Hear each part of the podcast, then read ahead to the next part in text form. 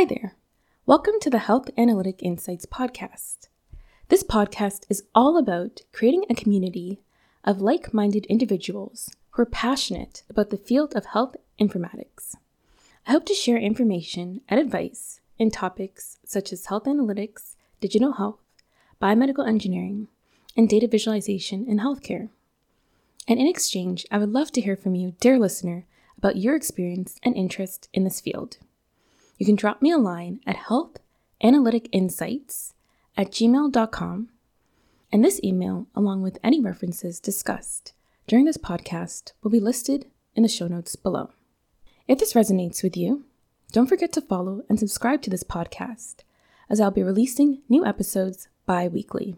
Welcome, everyone, to the latest episode of the Health Analytic Insights podcast.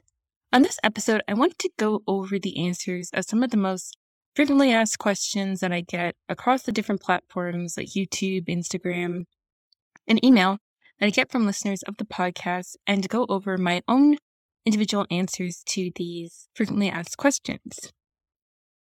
So, without further ado, let's get into the episode. So, the first question I often receive from listeners of the podcast are What are some common soft and technical skills asked by employers within the field of health informatics? And I would say some common skills include a relevant clinical degree or experience, strong communication skills, experience with data visualization tools, experience with database tools such as SQL, which stands for Structured Query Language, and knowledge of large scale clinical data sets.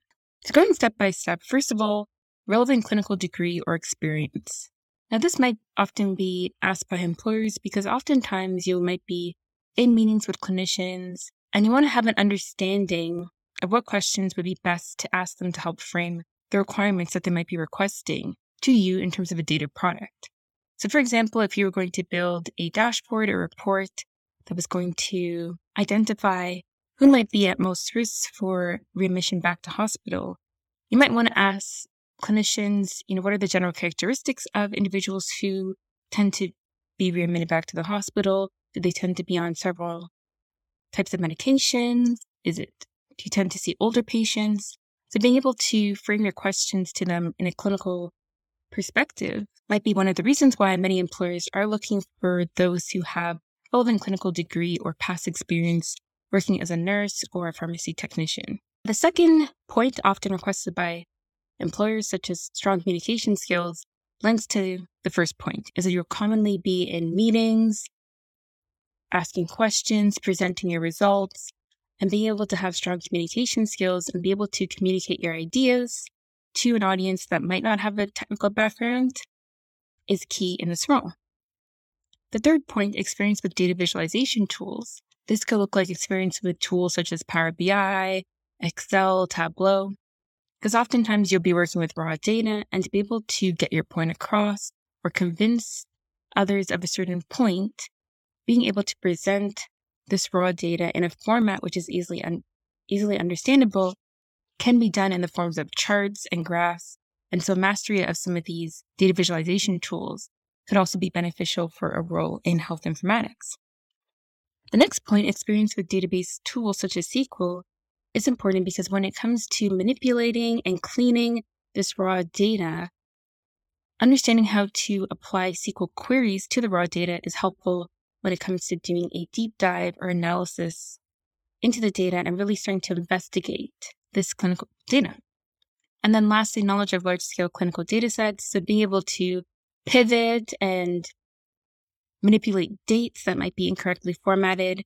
So just having these analytical tools, especially when it comes to cleaning the data and some of the tactics that you might have, maybe prior experience working as a research assistant when it comes to analyzing these large clinical data sets is also beneficial and might be a skill that employers are looking for.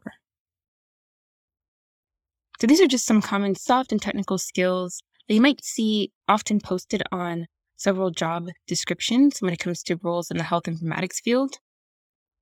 And one of the benefits to this is that many of these skills can be self taught.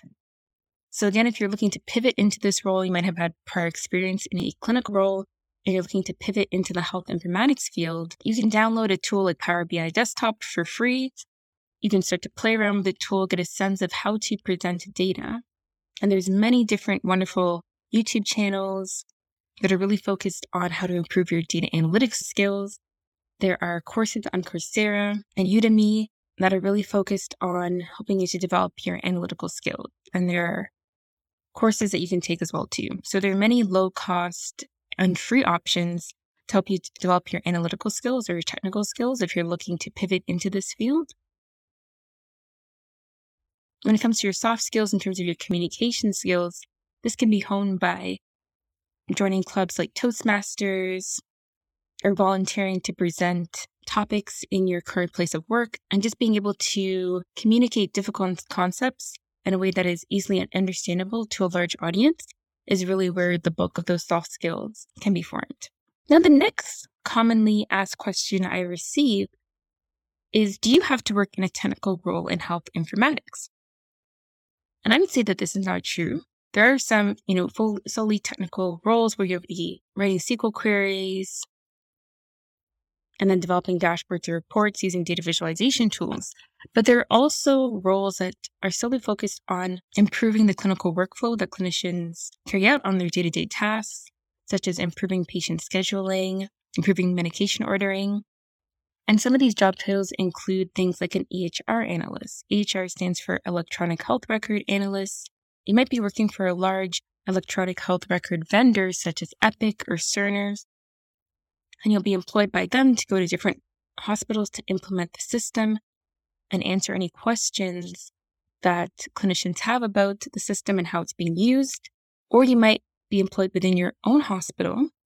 And this might be look and this might look like you first working as a super user. And this is an individual, usually a clinician, who has greater access to technology or documentation on a specific software that's implemented in the hospital.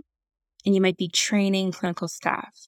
So it might look like you starting out working as a super user and then transitioning to a EHR role where you are hired by the hospital to train staff on software and communicate any issues that are communicated to you by the clinicians to the third party software company. And so in that case, you wouldn't have to necessarily do any programming or data analytics. Going to start working with the software and using your clinical experience to improve the workflow within the healthcare organization. Now, the next question that I often receive is Does this field offer remote work options?